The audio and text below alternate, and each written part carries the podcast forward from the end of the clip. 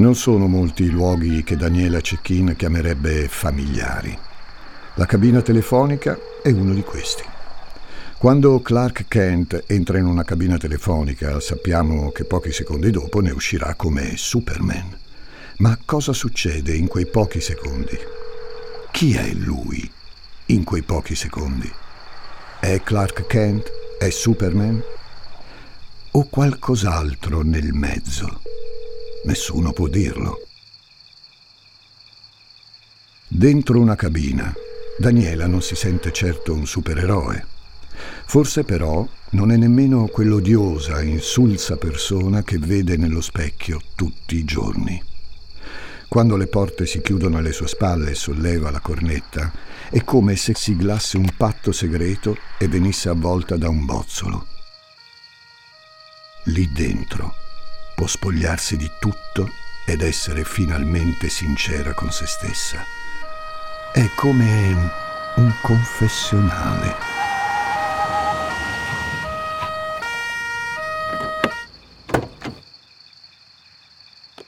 In fondo è contenta che la trovino lì. Quando i poliziotti aprono le porte, subito riappende la cornetta. Le dicono che sanno cosa ha fatto e deve seguirli in centrale. Daniela risponde, è stato il diavolo. Sono Francesco Migliaccio. Benvenuti a un nuovo episodio di Demoni Urbani.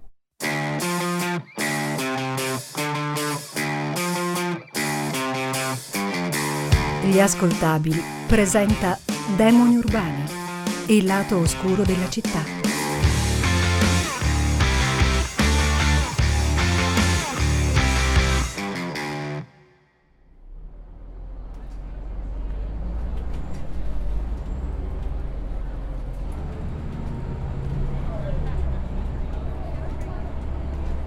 Di solito a quest'ora c'è meno gente sull'autobus.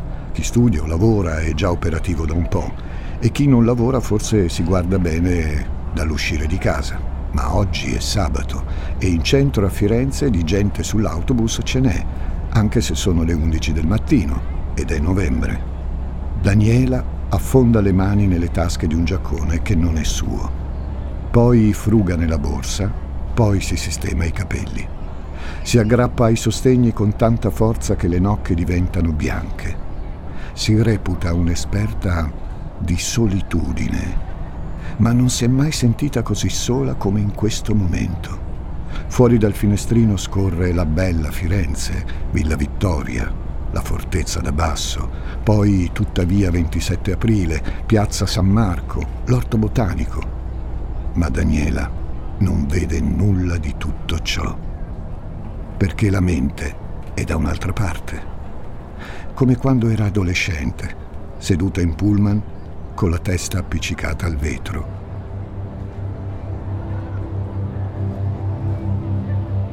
Si siede sempre nei posti davanti e non capisce perché agli altri non piacciono. L'ultima fila, come al solito, è occupata dai compagni più popolari. Alle sue spalle sente dei ridolini e sa che stanno parlando di lei. Daniela Cecchin la stramba, Daniela Cecchin, la suora, che nel suo letto lascia entrare solo il rosario e che anche in gita di classe non si scompone mai. Ovviamente nessuno vuole stare in camera con lei. Chissà che ha messo in valigia la Bibbia, una cintura di castità, altre risate. Daniela guarda fuori e cerca di concentrarsi sul paesaggio. Ma nemmeno le rovine di Roma la distolgono da quelle voci che la prendono in giro. Se solo negli anni 70 avessero avuto i Walkman con le cuffie. Per un momento il panorama diventa acquoso. Poi Daniela riesce a controllarsi. Deve essere superiore. Ci manca solo che la vedono piangere.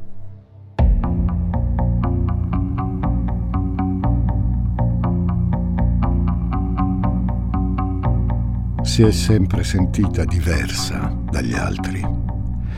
È come se la vita fosse un complesso meccanismo di ingranaggi e Daniela non avesse mai conosciuto l'innesco.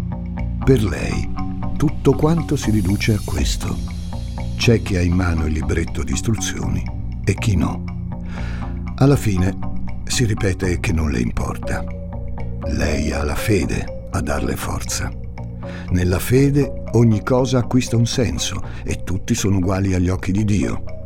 Forse non saprà essere popolare in questa vita terrena, ma sa che un giorno, nella vita celeste, la sua devozione meriterà la grazia e la compagnia del Signore. E questo la pone un gradino sopra gli altri. I suoi compagni non fanno che parlare di liberazione sessuale e di politica e di proteste. Daniela ci ha anche provato a integrarsi. Una volta si è iscritta a un gruppo di estrema sinistra per sembrare più simile agli altri e ripetendosi che forse si trattava solo di aprire un po' la mente. Ma poi, inutile negarlo, quelle idee, quei comportamenti proprio non le appartenevano. A Daniela chiedono sempre come faccia ad andare a messa tutte le domeniche lei invece non capisce come facciano loro a riunirsi ogni due per tre a discutere per ore sul titolo da mettere a un volantino. Ma le sue opinioni se le tiene per sé. Daniela Cecchin non è un tipo battagliero. Semplicemente al clamore dei collettivi in aula magna preferisce il silenzio sacrale di una chiesa.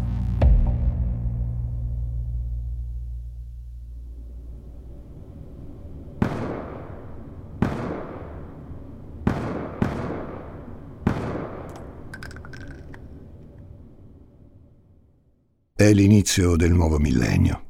L'Italia è sopravvissuta agli anni 90 e persino il Millennium Bug è superato. I rivoluzionari con l'Eschimo hanno partorito rivoluzionari col Nokia 3310. E ne è passata di acqua sotto Ponte Vecchio da quando Daniela era un'adolescente incompresa. Ora che ci torna, è un'adulta incompresa. Sul suo viso il tempo ha fatto il suo corso prima del tempo. Ha disegnato due rughe ai lati della bocca e gettato del bianco sulle tempie. Capigliature informe e occhiali fuori misura completano il suo stile estetico autopunitivo. Le sue giornate le passa tra casa, ufficio, chiesa e qualche colpo al poligono di tiro. Uno dei pochi hobby che si concede, per sfogare la rabbia che si porta dietro. La fa sentire sicura. A Firenze ha fatto ritorno dopo oltre dieci anni nel Vicentino per un lavoro da impiegata amministrativa all'ufficio igiene pubblica.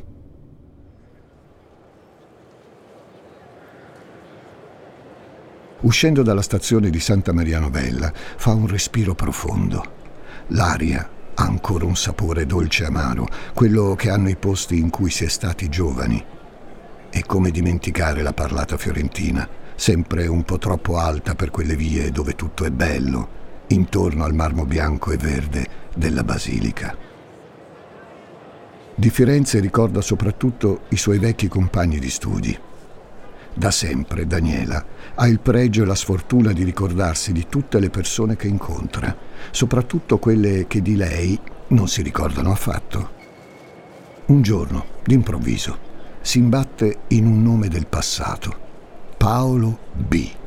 L'ultima volta che lo ha visto era il 1976. L'università, un nuovo inizio colmo di speranza, ma anche lì, alla facoltà di farmacia, Daniela Cecchin è invisibile a tutti. Tutti, tranne quel Paolo. Lui sì che l'ha guardata e vista. Non solo ha attaccato bottone con lei, l'ha ricercata altre volte, addirittura l'ha invitata a uscire. Lei però rifiuta. Il fatto è che Daniela è una ragazza graziosa, ma non lo sa. Così quella grande storia d'amore si è spenta ancora prima di nascere. Ora, 25 anni dopo, Daniela è ferma in piazza della Signoria e fissa un ex ragazzo dalla testa brizzolata che cammina una decina di metri da lei. Se solo tra loro ci fosse stato qualcosa di più concreto, anche solo un'amicizia, una frequentazione assidua, oggi potrebbe avvicinarsi e salutarlo. Lui avrebbe un attimo di smarrimento, poi di colpo sorriderebbe, esclamerebbe Ma certo che mi ricordo di te, e... eccetera, eccetera. Ma ciò che c'è stato è poco più di un incontro fugace, di quelli che normalmente sono dimenticati, non dalla check-in. Come vi dicevo, lei ricorda tutti.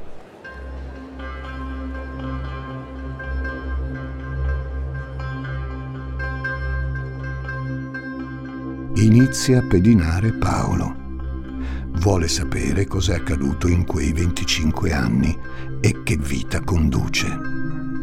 Chissà se ha poi completato gli studi di farmacia, oppure se, mm, come lei, ha mollato il colpo dopo neanche un anno. Chissà se ha famiglia o se è scapolo.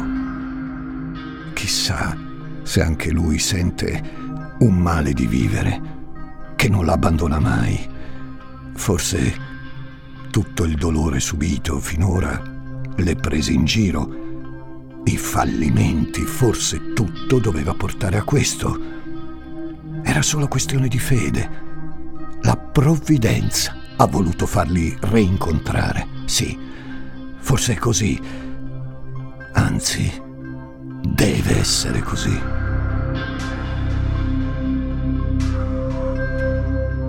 Segue Paolo per le vie del centro, finché non lo vede entrare in una farmacia. Ci vuol poco per capire che è la sua farmacia. Dunque sì, la laurea lui l'ha presa. In quella via Daniela torna il giorno dopo e quello dopo ancora. Ogni tanto compra qualcosa all'edicola oppure prende un caffè al bar, ma per lo più se ne sta lì, in piedi, a qualche metro, a fissare quella porta a vetri che non ha il coraggio di imboccare. Vede Paolo che si muove tra gli scaffali, saluta i clienti con un sorriso. È sempre stato una persona gentile.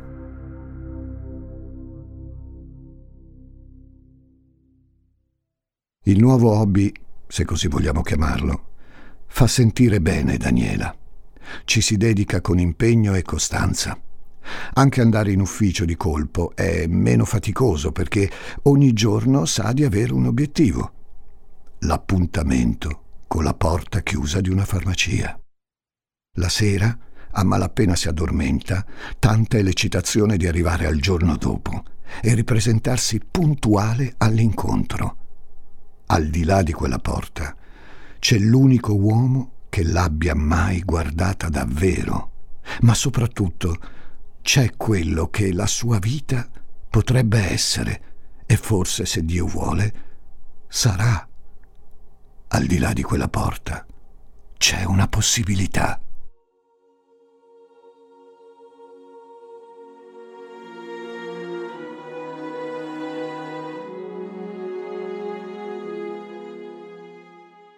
Ave Maria gratia plena, Dominus tecum, benedicta tui mulieribus, et benedictus fructus ventris. Tutte le mattine Daniela percorre Viale dei Mille e si reca in chiesa a pregare.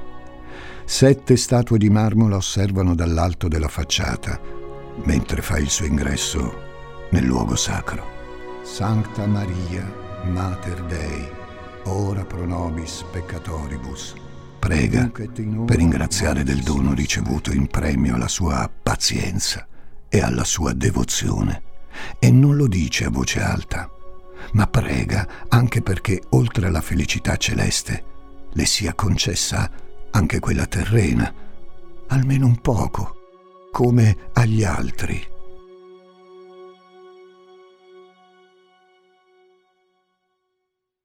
Nei giorni seguenti Daniela si spinge oltre.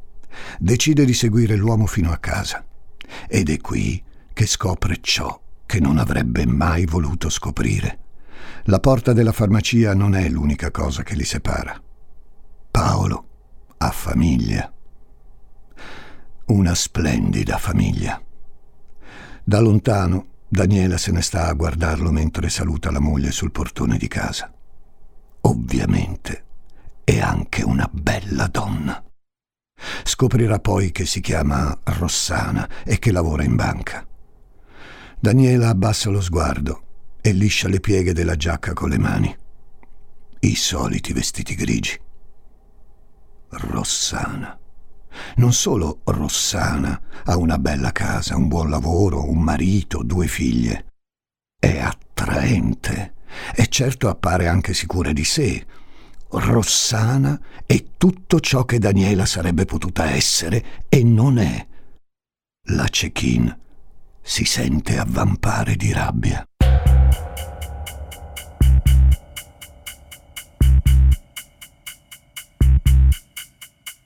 Da quel momento tutto si tinge di nero. Daniela rientra a casa sbattendo la porta, è nervosa, parla tra sé come spesso fa, cammina avanti e indietro per la casa. I vicini del piano di sotto sono abituati a sentire i suoi passi fino a notte fonda. Dal ripiano del mobile in salotto la osserva una fila di videocassette, accuratamente allineate sopra un centrino di pizzo. Per lo più sono le registrazioni delle messe domenicali ma c'è anche spazio per titoli fuori dal coro. Daniela ne afferra una e infila nel registratore. Ha bisogno di distrarsi. Il tubo catodico emette un ronzio. Tutti qualche volta perdiamo un po' la testa. A voi non è mai capitato? La voce di Norman Bates, il psycho, risuona nella stanza mentre Daniela continua la sua marcia nervosa.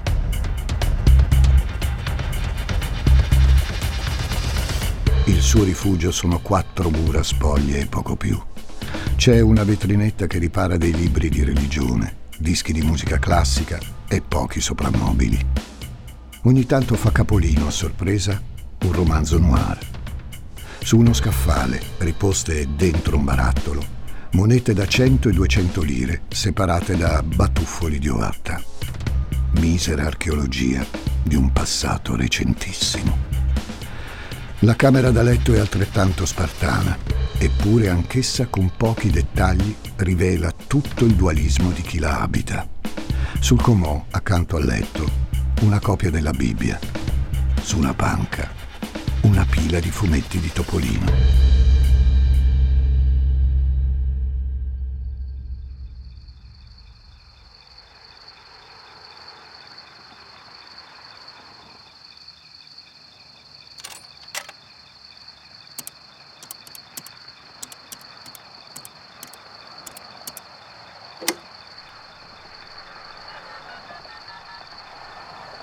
Dopo la consueta notte in bianco, la check-in sa perfettamente cosa fare. Prima dell'alba avanza a passi decisi per le vie di una Firenze che dorme ancora, fino alla cabina telefonica più vicina e inizia a fare chiamate. Sono le 4 di mattina quando la famiglia di Paolo B è disturbata dagli squilli del telefono. Rossana si sveglia di soprassalto, mentre il farmacista si rigira infastidito. Il primo pensiero è che si tratti di un'emergenza, un fatto grave, magari un parente. È Paolo ad alzare il ricevitore. Pronto? All'altro capo nessuna risposta, solo il silenzio e qualche sospiro soffocato.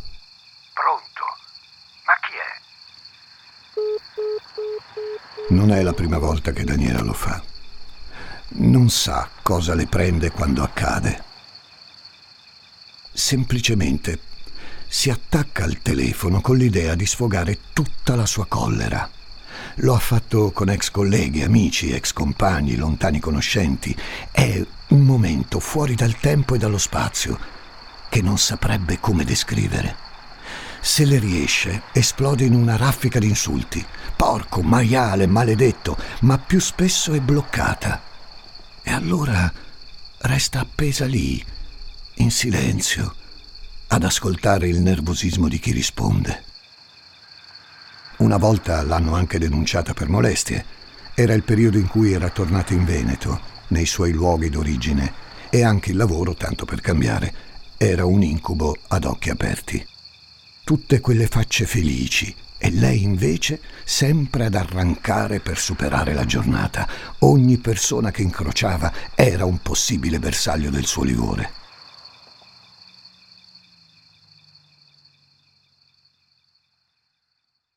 È che Daniela Cechin le persone non le capisce proprio e loro non capiscono lei. Scuola, ufficio, casa, non fa differenza. Ovunque vada si sente perseguitata. Perché alla fine quel libretto di istruzioni su come sopravvivere, lei non lo ha mai ricevuto. È il 7 novembre 2003. Quella sera in tv danno un nuovo episodio di CSI Miami. Le storie non appassionano granché Daniela, ma lo guarda sempre perché le piace quando analizzano la scena del crimine. Prima di CSI, ad esempio, non aveva idea di cosa fosse il luminol o di come si ricostruisse la traiettoria di un proiettile. È affascinante sapere che ogni delitto può essere scomposto e osservato da tante minuscole angolazioni, che anche nel più atroce omicidio ogni cosa trova un senso.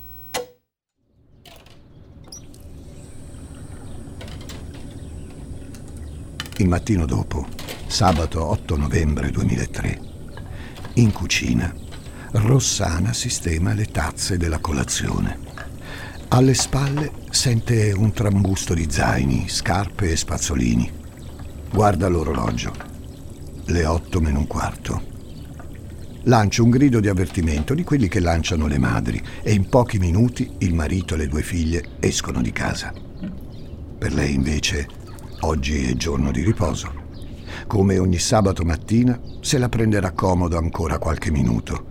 Poi andrà a lavarsi, a vestirsi e magari farà un salto al mercato. Intanto si gode quel momento perfetto di nulla tutto per sé.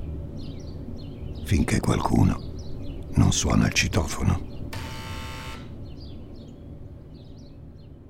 La porta di casa di Paolo è Rossana, non ha lo spioncino. Quindi si affacciano sempre alla finestra prima di aprire. Giù in strada Rossana scorge un uomo, anzi no, è una donna, coi capelli molto corti, che tiene in mano una cartelletta e un pacco. La donna alza lo sguardo e scruta Rossana da dietro gli occhiali. Poi indica il pacco dove è ben visibile un logo conosciuto, quello della Federpharma, l'associazione titolare di farmacie. Rossana annuisce e le apre.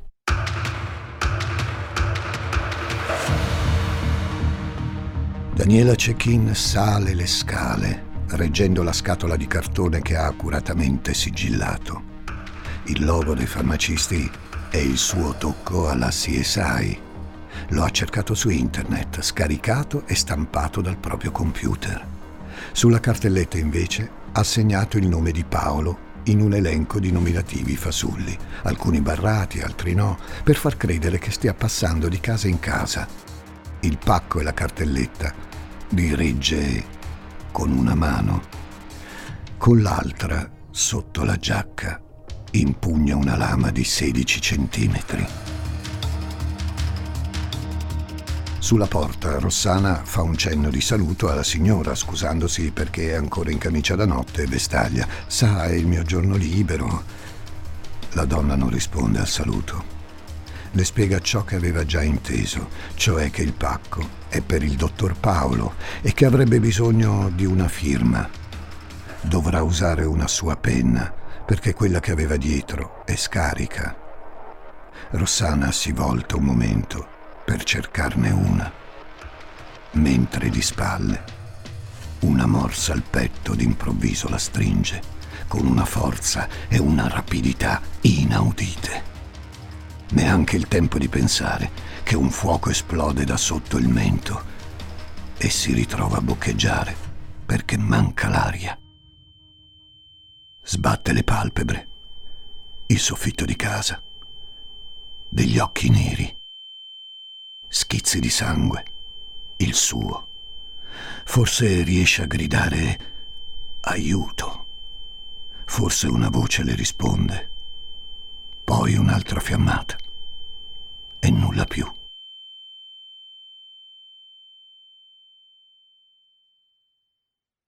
Daniela Cecchina è sola, in un appartamento che non conosce. Ai suoi piedi, per terra, il corpo di una donna a cui ha quasi staccato la testa. Il furore si sta spegnendo. Ora vaga per la casa come una sonnambula. Alla parete sono appese alcune foto delle bambine. Sul divano è appallottolata una coperta. Daniela afferra le caviglie di Rossana non sa perché, e la trascina fino in camera da letto. Sangue, troppo sangue dappertutto, anche su di sé. Solo ora si accorge di essersi ferita le mani nella foga. Lascia la stanza e va in bagno. Inizia a lavarsele sfregando come se dovesse scarnificarle. Prende carta igienica, asciugamani, qualunque cosa utile a pulirsi. Poi torna in camera apre un armadio a caso ed estrae una giacca da uomo. E di Paolo. Daniela la avvicina a sé, si sofferma ad annusarla per un momento. Poi getta in un angolo il maglione che ha indosso e si infila quella giacca troppo grande per lei.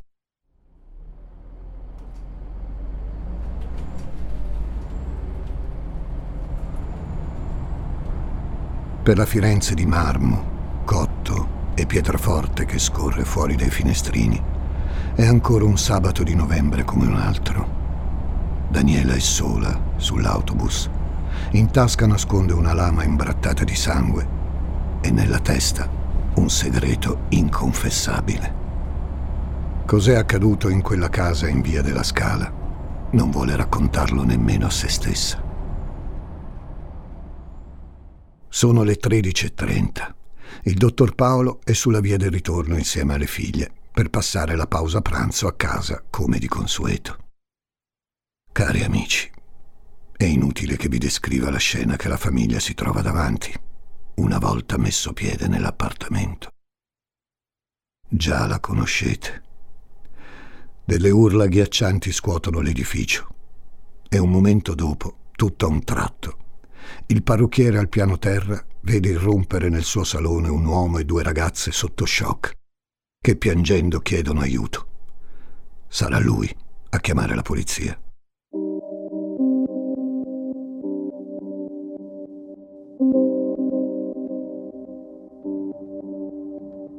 Il panico esplode in città. Sono passati 18 anni dall'ultimo delitto del mostro di Firenze, ma è un fantasma che sopravvive nella storia di tutti e ulula ancora ovunque nella provincia. L'incubo peggiore sembra essersi avverato. Di nuovo c'è un mostro a piede libero e osa toccare proprio Firenze, nelle vie del centro storico. Non appena la voce si diffonde, il centralino della polizia è tempestato di chiamate di mitomani, psicologi, investigatori privati, sensitivi, proprio come ai tempi dei compagni di merende. Ogni fiorentino ha da dire la sua sul caso.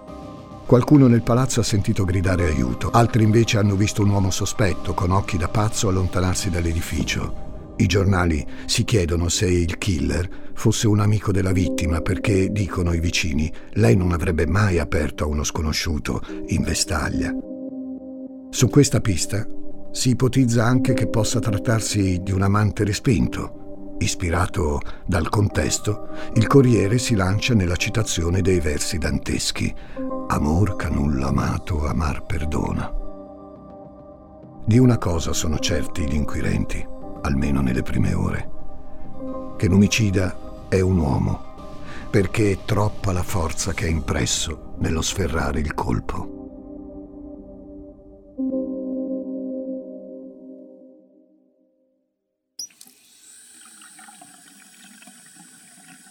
Chiusa in casa, Daniela non fa altro che lavarsi e medicarsi le mani di continuo Sabato è rientrata alle 11.30 e da allora non mette piede fuori.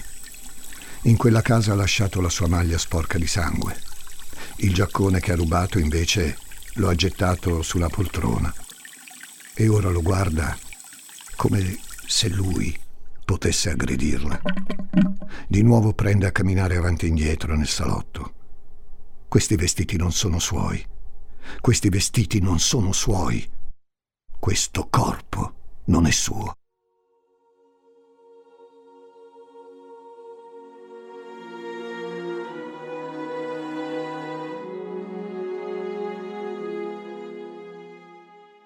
Un flash le attraversa la mente, dipingendole una maschera di terrore. Venti o trent'anni prima, lei riversa sul water due dita consumate dall'acido gastrico e le labbra secche. Questo corpo non è suo. Si ripeteva che era soltanto un involucro, perché tutto ciò che conta è lo spirito ma poi quel corpo sentiva di doverlo controllare, plasmare come pongo attorno alla propria volontà, perché allora tutto sarebbe andato al suo posto e anche lei sarebbe stata meglio. Invece così non è stato. Il corpo ha vinto, la vita ha vinto, come sempre. E lei, da vinta, si è trovata a dover lasciare l'università. Si inginocchia davanti al letto, stringe le mani in preghiera. Padre, perdonami, perché ancora una volta ho molto peccato.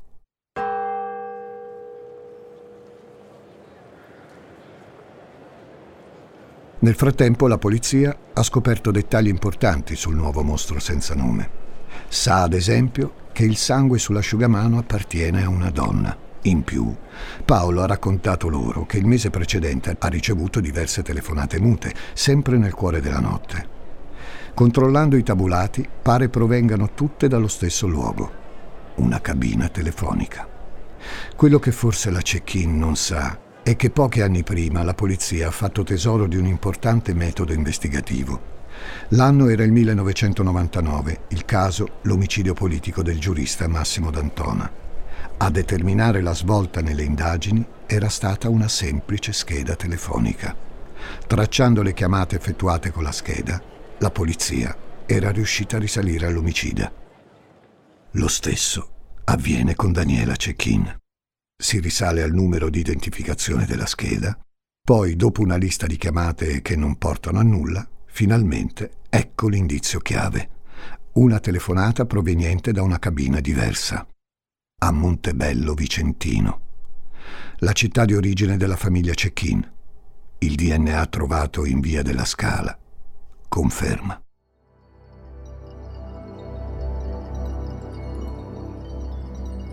Proprio lì la trovano, nel posto incriminato.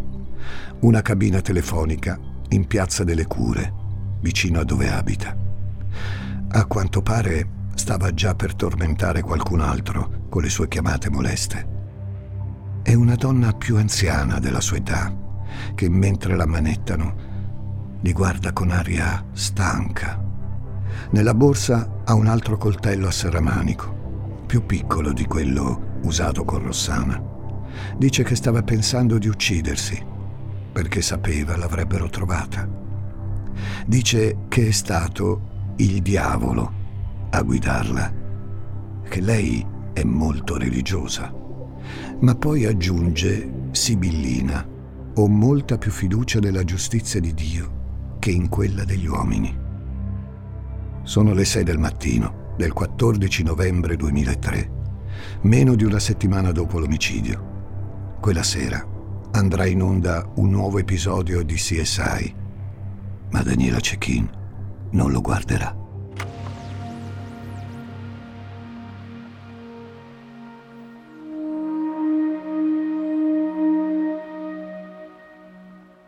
La Cecchin è rinchiusa nel carcere di Sollicciano.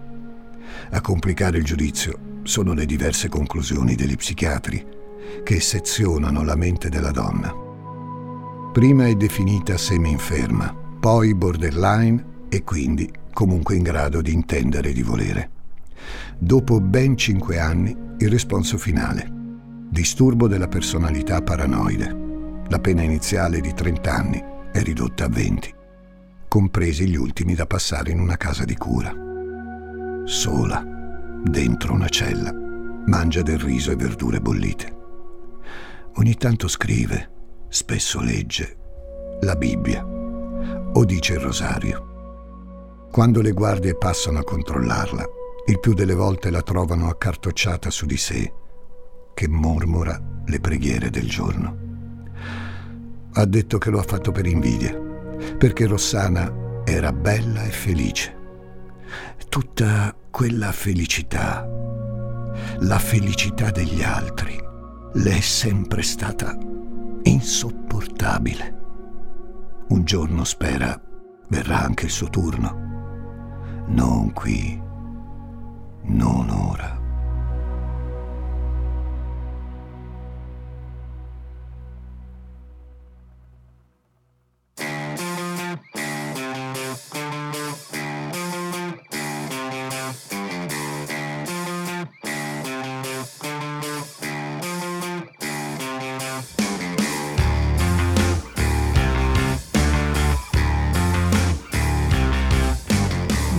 Urbani è una serie originale degli ascoltabili a cura di Gianluca Chinnici e Giuseppe Paternò Rattusa, condotta da Francesco Migliaccio.